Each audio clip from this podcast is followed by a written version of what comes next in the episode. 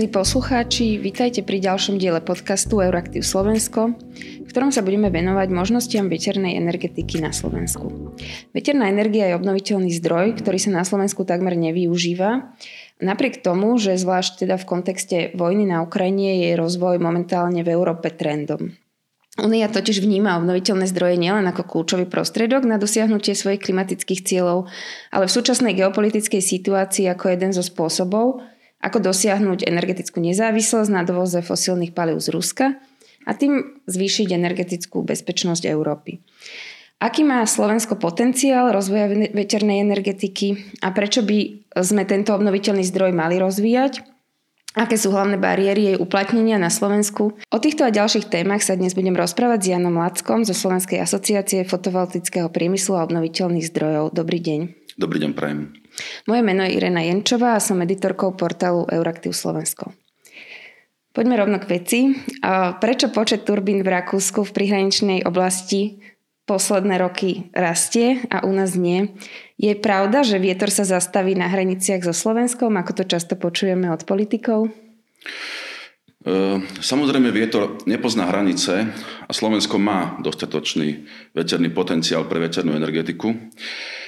To, že na Slovensku zatiaľ prakticky nevyužívame vietor pre výrobu elektriny, nie je problém toho, že by sme na to nemali podmienky, ale najmä administratívnych bariér a čiastočne aj tých technických a síce nedostatočných kapacít elektrizačnej sústavy. Ale je to podľa môjho názoru najmä o ochote a vôli, pretože tak administratívne ako aj technické problémy vieme riešiť. Ak už inak nie, tak sa stačí pozrieť e, do Rakúska či iných krajín, ako ich riešili oni. Pretože ak sme za ostatných 19 e, rokov, odkedy sa postavili zatiaľ posledné veter, elektrárne, mimochodom máme ich asi len 5 prevádzke, ak sme dokázali povoliť postaviť a spustiť jadrovú elektráreň či paroplynovú elektráreň, teda naozaj veľké e, zdroje na výrobu elektriny, je pomerne absurdné, že veterné elektrárne sme e, na Slovensku zatiaľ nepostavili žiadne.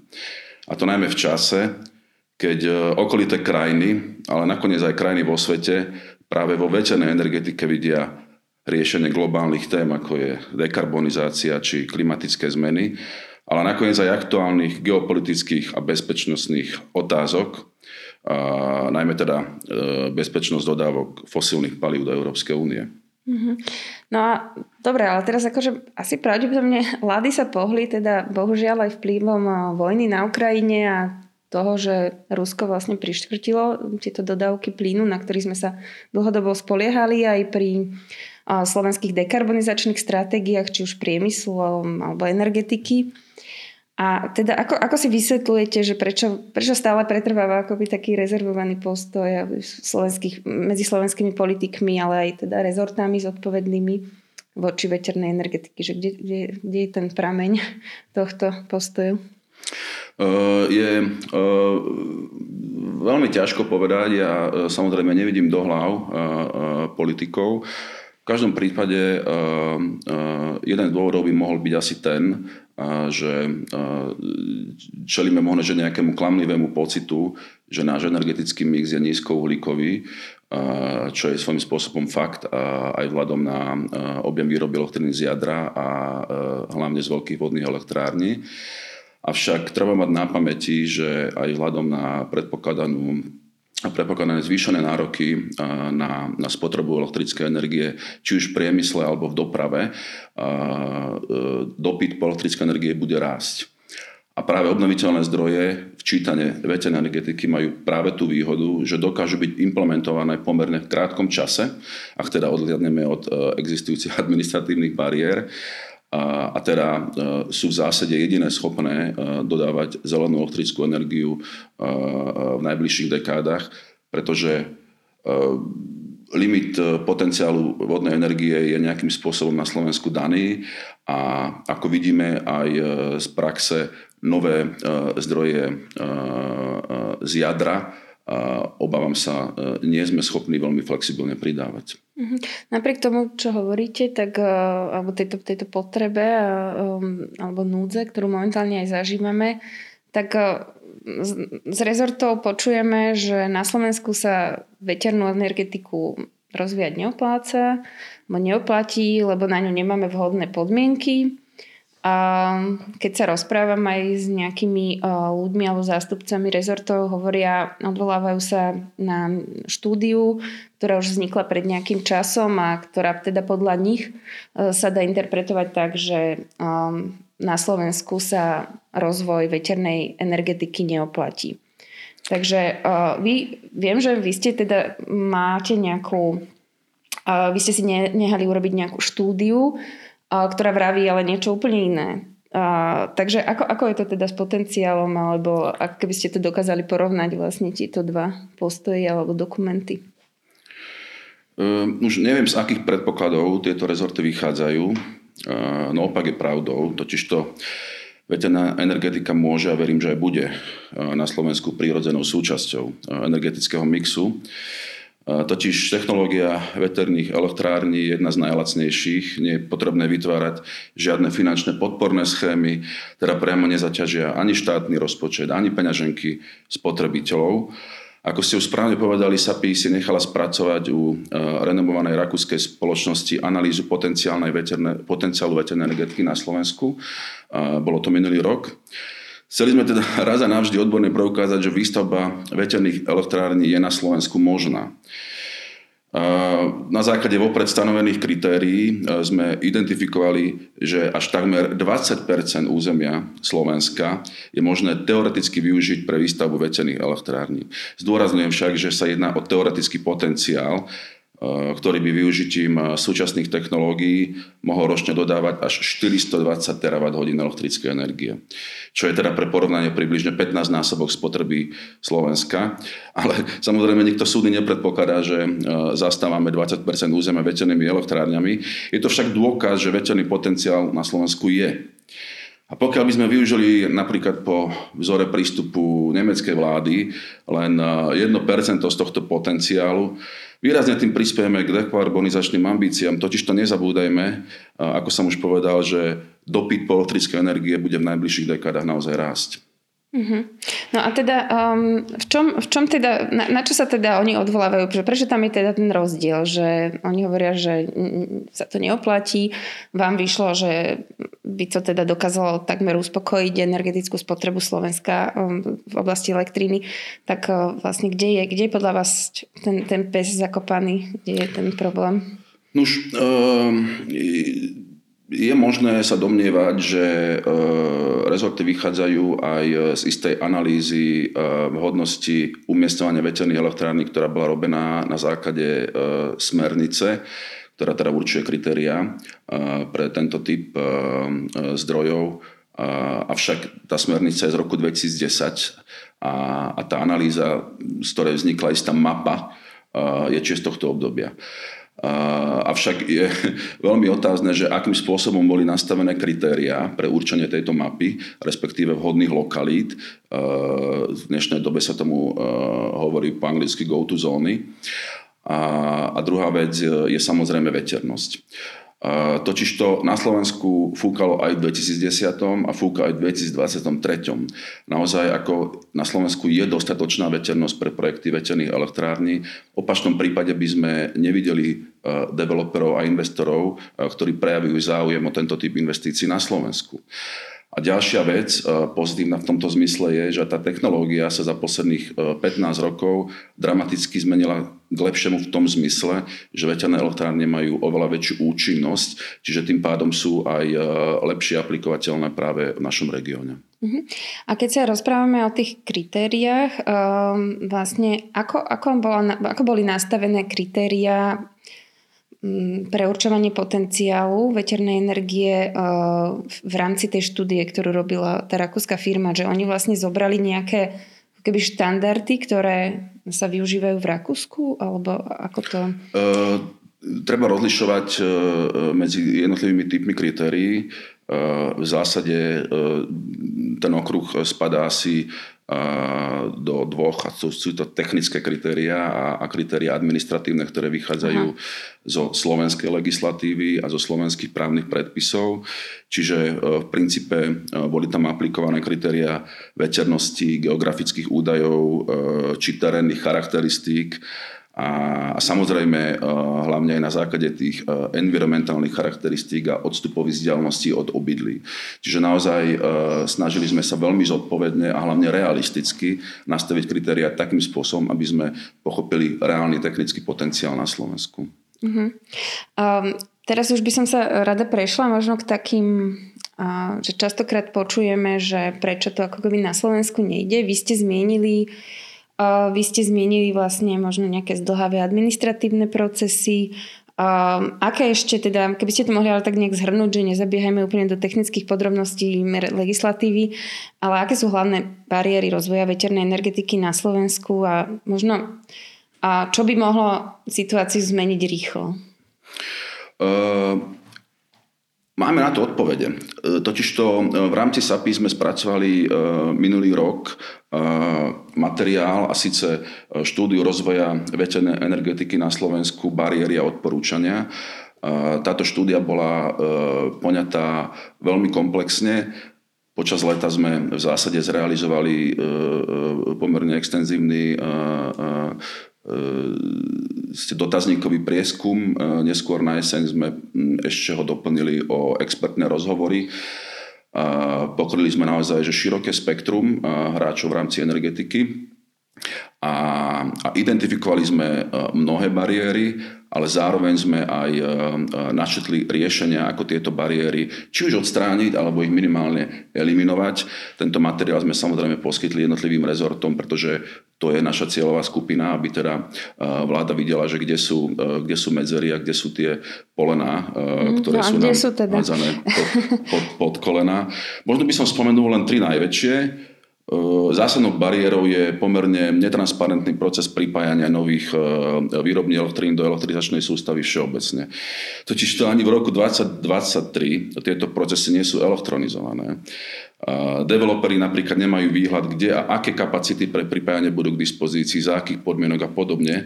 To, čo je v iných krajinách realitou, u nás je len v rovine debat možného. Mhm. Ale um, prepačte, ale že um, distribučné spoločnosti často uvádzajú, uvádzajú ako dôvod toho nepripájania, že jednoducho um, dbajú na to, aby nebola ohrozená stabilita siete. Že ako je to podľa vás, že je to relevantný argument, alebo ako potom toto prekonať? No pokiaľ je to pravda, tak je to samozrejme relevantný argument. E, my pochopiteľne nevidíme do toho, e, e, akým spôsobom a v akých množstvách je možné pripájať obnoviteľné zdroje alebo vôbec všeobecné zdroje do elektrizačnej sústavy. Toto je však úloha jednak SEPSu, ale aj samotných distribučných spoločností, aby si nastavili investičné plány do rozvoja elektrizačnej sústavy takým spôsobom, aby tieto nové zdroje mohli, mohli byť pripájané. A navyše uh, už v súčasnosti aj vzhľadom na uh, už existujúcu uh, novelu zákona o energetike existujú nové možnosti, akým spôsobom prispieť k bezpečnosti a k stabilite elektrizačnej sústavy. Uh-huh. Uh, a teda okrem, okrem tohto nedostatkov v tejto elekt- ktorom, alebo digitalizácii, nazvime to, ešte, um, čo ste, na čo ste ešte uh, sa vám podarilo definovať? Treba samozrejme spomenúť, že nám mnohokrát omieral bariéru uh, v oblasti posudzovania uh, vplyvu na životné prostredie, totiž to ten proces je neadekvátne dlhý. A už spomínaná smernica z roku 2002 ohľadom kritérií posudzovania vplyvov je naozaj neaktuálna a prakticky nevymožiteľná. Uh, najmä napríklad uh, MŽP ako jeden z príkladov poviem, nemá stanovený termín, dokedy má dos, uh, definovať rozsah hodnotenia takýchto projektov. Naozaj sa nám stáva, že ten rozsah je doručený do mesiaca, do šiestich, dokonca v nejakom prípade aj dlhšie, čo je absolútne nemysliteľné. Uh, a nakoniec, e, čo je ešte veľmi dôležité povedať, že očakáva sa nový zákon EIA, ktorý by mal byť účinný od apríla 2024. A stále však nepoznáme návrh paragrafového znenia. A je teda na mieste otázka, či bude dosť času na jeho implementáciu. Totižto uh, tu sa očakávajú priam až historické kompetenčné zmeny. Aj v súvislosti so zákonmi o územnom plánovaní a výstavbe rovnako ako lepšia flexibilita povolovacích konaní, avšak zatiaľ sme len bohužiaľ e, v rovine očakávaní. Avšak máme návody, akým spôsobom zlepšiť existujúci zákon, čiže snažíme sa komunikovať so zástupcami MŽP o, o, o našich návrhoch. A ako ste to mysleli, že, že bude problém potom s implementáciou? Že, že ako ste to mysleli, že ako nebude no, ako som spomínal, dochádza tu uh, ku kompetenčným zmenám, uh-huh. čo sa týka povolovacích procesov uh-huh. v rámci uh, posudzovania vplyvov na životné prostredie, územného konania, stavebného konania a podobne. A pričom v prípade projektov, ktoré zo zákona e, budú podliehať povinnému posudzovaniu, tak e, bude povolacím orgánom práve Ministerstvo životného prostredia. Čiže všetky tieto procesy sa musia e, na novo nastaviť a pochopiteľne potrebujete mať k tomu aj dostatočný aparát. Um, keď si ale hovoríme o, o tom, že treba akoby zjednodušiť alebo simplifikovať nejakým spôsobom povolovacie konania a vždy teda je tak trošku ako keby, že na rane tá EIA, čo je vlastne mm, posudzovanie vplyvov nejakého projektu na životné prostredie. A tak ako mm, na druhej strane treba priznať, že je potrebné e, chrániť aj biodiverzitu a že určite v tom to posudzovanie má zmysel. Má zmysel aj z toho dôvodu, že Um, je to proces, v ktorom verejnosť alebo samozpráva má možnosť vyjadriť sa, k, aby tomu aj k nejakým škodlivým projektom, ktoré v blízkosti uh, svojich domov alebo svojich samozpráv nechce. Takže um, ako, ako nájsť nejaký kompromis, aby na jednej strane sme uh, neodrezali verejnosť od možnosti participovať na procese, aby sme zároveň nejak úplne uh, neodpísali nejakú ochranu prírody a zároveň umožnili teda rozvoj energie z vetra na Slovensku? Samozrejme, posudzovanie vplyvu na životné prostredie je, e, je dôležitou súčasťou povolacieho procesu akékoľvek stavby, je to bez pochyby. Avšak ten spomínaný kompromis e, je určite možné nájsť a aj to nakoniec deje. E, treba totiž to povedať, že veterné elektrárne sa spravidla umiestňujú so zreteľom na minimalizáciu vplyvov na vtáctvo, netopiere či, či inú druhu fauny. Pochopiteľne nie je možné využívať lokality e, chránených území a tak podobne. Avšak, ako ste správne povedali, tieto vplyvy sa nakoniec vyhodnocujú v samotnom procese EIA. Ale aj niekoľko rokov e, už počas prevádzky, e, ak sa bavíme teda konkrétne o veterných elektrárniach. Som však presvedčený, že každý developer pristupuje k plánovaniu projektov s dôrazom na udržateľnosť. Teraz mám na mysli environmentálnu, nielen technickú alebo ekonomickú nakoniec akýkoľvek iný prístup z ich strany bol v konečnom dôsledku kontraproduktívny. Takže eh, a len na margo úmrtnosti vtáctva totiž to naozaj veterné elektrárne, pokiaľ sú umiestňované správne, nech to znamená čokoľvek z pohľadu teda tých environmentálnych požiadaviek, tak majú minimálny dopad na úmrtnosť vtáctva. Nakoniec relevantné štúdie potvrdili, že Umrtnosť vtáctva spôsobená nárazom napríklad do okien alebo autami je neporovnateľne vyššia ako v prípade veterných elektrární. Mm. Takže účasť verejnosti na uh, týchto procesoch je dôležitá, avšak ten balans a vôbec uh, uh, tie procesy by mali byť naozaj flexibilnejšie a hlavne predikovateľnejšie, čo by, mala byť, čo by mal byť benefit, z ktorého profitujú prakticky všetky zúčastnené strany. Mm-hmm. A napriek tomu, že teda na Slovensku takmer veterná energetika neexistuje teda v nejakom meradle väčšom. Majú, má veľmi zlý imič aj medzi verejnosťou, medzi politikmi. A čo, čo by to mohlo zmeniť, alebo čo je za tým? Prečo, prečo sa domnievate, že to je, vy to konštatujete vlastne aj v tej správe, že to tak je, ale že čo by možno pomohlo to nejak zmeniť? Uh, je nie je. E, totiž to rozlišoval by som medzi e, všeobecnou verejnosťou a štátnou, respektíve, respektíve verejnou správou. E, totiž to v prípade verejnej správy nie je ani tak náležité hovoriť o zlom imidži veternej energetiky, ale skôr popieraní reality v istom zmysle. Najmä teda, ak veterné elektrárne už desiatky rokov pomáhajú v krajinách s často prísnejšími environmentálnymi normami riešiť tie isté výzvy, ktoré čakajú aj nás. A pokiaľ ide o verejnosť, e, nemyslím si, že e, veterná energetika má zlý imič. E, je to pravda, že sa častokrát stretávame s tzv. syndromom NIMBY, čo je v zásade môžete, ale nie za môjim domom, hej, ak by som to tak zjednodušil. No nie je to pravidlo. Navyše obavy verejnosti mnohokrát spočívajú v slabej informovanosti a, a všeobecne a, a preto prirodzene dostávajú priestor mýty už o hlučnosti alebo o spomínanej umrtnosti vtákov a podobne.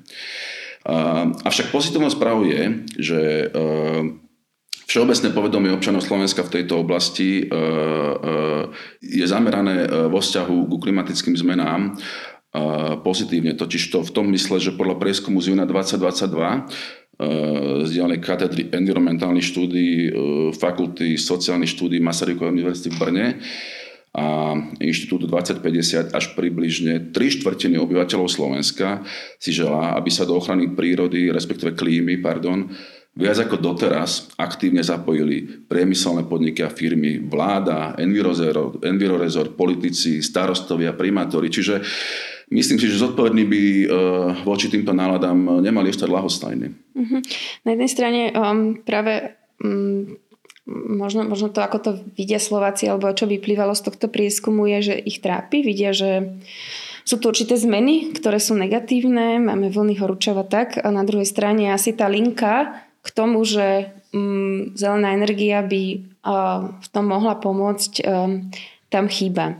A uh, spomínali ste zákon, nový zákon o energetike a v tomto zákone a tento zákon otvára možnosť vlastne ustanovovať energetické komunity. To znamená, že bol by to nejaký energetický projekt, do ktorého by bolo zapojené samozpráva spolu s nejakými firmami, dajme tomu, a z tohto energetického projektu by profitovali vlastne občania miestny, miestnej komunity.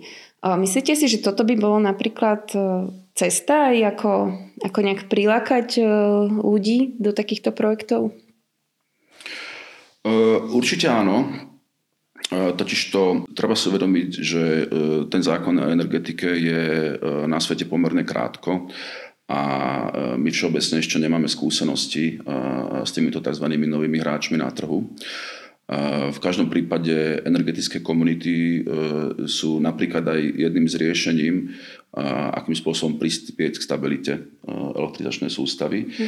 A, to sú obchodné modely, ktoré svojím spôsobom dávajú priestor participácii práve napríklad aj samotným samozprávam na, na zelených projektoch. Čiže my vítame, že, že tento koncept konečne prišiel aj do slovenského prostredia, avšak je ešte stále v plienkach a, a na rozdiel napríklad od susedného Rakúska ešte potrebujeme nejakým spôsobom nadobudnúť skúsenosti, akým spôsobom efektívne implementovať tieto nové záležitosti. Európska komisia vlastne v takom programe, ktorý sa volá Repower EU, ktorý mm, bol reakciou na inváziu Ruska na Ukrajine um, a v ktorom vlastne Európska komisia načrtáva takú cestu, ako by sme sa mohli zbaviť závislosti na dovoze fosílnych palív z Ruska, tak v rámci nej uh, v rámci teda tohto programu komisia vlastne navrhuje napríklad zvýšenie cieľa obnoviteľných zdrojov pre Európu do roku 2030. Ďalej sú tam tiež napríklad podpora energetických komunít, um, je tam veľký dôraz práve na zvýšenie flexibility um, distribučných alebo prenosových sústav. A, takže myslíte si, že teraz ako keby, že Slovensko zase bude teda v tej pozícii, že uh, dostane taký akoby tlak z toho povestného Bruselu a teraz bude už musieť začať konať, alebo myslíte, že to teda akoby pomôže veci rozhýbať? Uh, ja verím, že v konečnom dôsledku áno, uh, avšak ja by som naozaj chcel apelovať, aby sme nevnímali tú cestu väčšieho využívania obnoviteľných zdrojov ako nejaký už sprofanovaný diktát Bruselu. Nakoniec je to rozhodnutie všetkých členských štátov a nie nejakých úradníkov, ktorí sedia v Bruseli. Totiž to Slovensko naozaj nemá inú možnosť, ako ísť cestou väčšieho využívania obnoviteľných zdrojov. A to je jedna vec. E, e, druhá vec, e, keď sa aj pozrieme na strategické dokumenty, ktoré sa tu vytvárali za ostatnú dekádu, ktoré deklarovali vyššie využívanie obnoviteľných zdrojov, no skrátka ostalo to na papieri. Jednoducho, reálne sa tieto ciele neprejavili do reality a práve z tých dôvodov, o ktorých sme doposiaľ z časti diskutovali, Čiže na jednej strane verím, že tento tlak, e, ako možno aj v iných oblastiach, e, na Slovensku trošku dopomôže k tomu, e, aby sme, aby sme sa v tomto smere pohli ďalej. Nakoniec jedným takým rukolapným ďalším krokom je očakávaná aktualizácia Národného energetického klimatického plánu, kde potrebujeme okrem iného navýšiť stanovené ciele. Avšak nie len to. Totižto my potrebujeme hlavne v tom pláne zadefinovať, ako tie ciele chceme dosiahnuť a prečo vôbec takéto ciele si stanovujeme. Čiže toto je ešte práca, ktorá musí byť na úrovni vlády odvedená a pevne verím teda, že tá aktualizácia bude mm, trošku vo vyššej kvalite ako, ako ten pôvodný materiál schválený v decembri 2019. Uh-huh.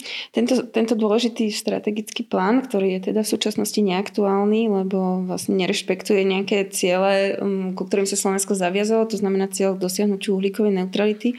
Tam však sú nastavené aj určité ciele, paradoxne aj pre veternú energiu že ako vlastne teraz na tom sme, to sa teraz nejak ako by, že zhodn- lebo vlastne asi nejaký nárast tu nebol, ktorý je tam načrtnutý, takže vlastne čo teraz sa bude ešte navyšovať niečo, čo sa vlastne akoby nezrealizuje? No, to je inak dobrá otázka, pretože uh, ako som povedal, uh, tie ciele, už keď spomínate teda tento konkrétny materiál, napríklad pre veťadnú energetiku sú tam uh, stanovené v istom objeme a už tie sme nestihli. Eh, nakoniec, eh, ako som povedal, eh, za posledných 19 rokov sa tu žiadna väčšia elektrárne na Slovensku nepostavila. Čiže treba pochopiteľne prehodnotiť aj tú trajektóriu, ktorá má byť teda nastavená, čo sa týka samotných cieľov, už teda keď sa bavíme o inštalovanom výkone. je, je naozaj otázka, verím tomu, že na aj širšiu odbornú diskusiu, že akým spôsobom má byť táto problematika uchytená v tom mysle, aby boli cieľe nastavené a hlavne teda tá cestovná mapa reálne. Jednoducho aj vo vzťahu k regulačným podmienkam na Slovensku, aj vo vzťahu napríklad nazvime to prírodným podmienkam a tak podobne. Je pravda, že e, za e, ostatných pár rokov sa, e, sa trošičku otvorili možnosti pre inštaláciu tzv. malej fotovoltiky, čo je bez pochyby pozitívny krok vpred. Však z pohľadu štátu to nestačí. Naozaj my potrebujeme sa hlavne koncepčne sústrediť na to, akým spôsobom chceme uchopiť túto tému obnoviteľných zdrojov. Nielen v elektroenergetike, ale špeciálne teda, keď sa bavíme o veterných elektrárniach, v elektroenergetike. Mm-hmm. No, tak teda dúfajme, že ten plán, s ktorým má prísť kedy ministerstvo? A kedy to má byť akoby aktualizované? Ono sa to už deje. Ono sa to už, už deje. nejaké... Uh-huh. A pevne verím, že tam nebudú žiadne prestoje. Takže my sa snažíme tiež prispieť do tejto debaty. Takže držme si palce, aby, aby ten výstup bol, výstup bol pozitívny pre každého. Hej, myslím, že to má byť rok 2024 tak už e, sme plní očakávaní, ako to dopadne. To je za chvíľu. Hej, tak dostali sme sa k záveru nášho rozhovoru. Ďakujem vám veľmi pekne, že ste prišli. A o možnostiach rozvoja, výhodách aj bariérach e, veternej energetiky na Slovensku sme sa rozprávali s Janom Láckom zo Slovenskej asociácie fotovoltického priemyslu a OZE. Ďakujem pekne. Ďakujem za pozvanie. Za pozornosť ďakuje portál Euraktiv, konkrétne Adam Bajla a Irena Jenčová, ktorí dnešný podcast pripravili. Do počutia na budúce.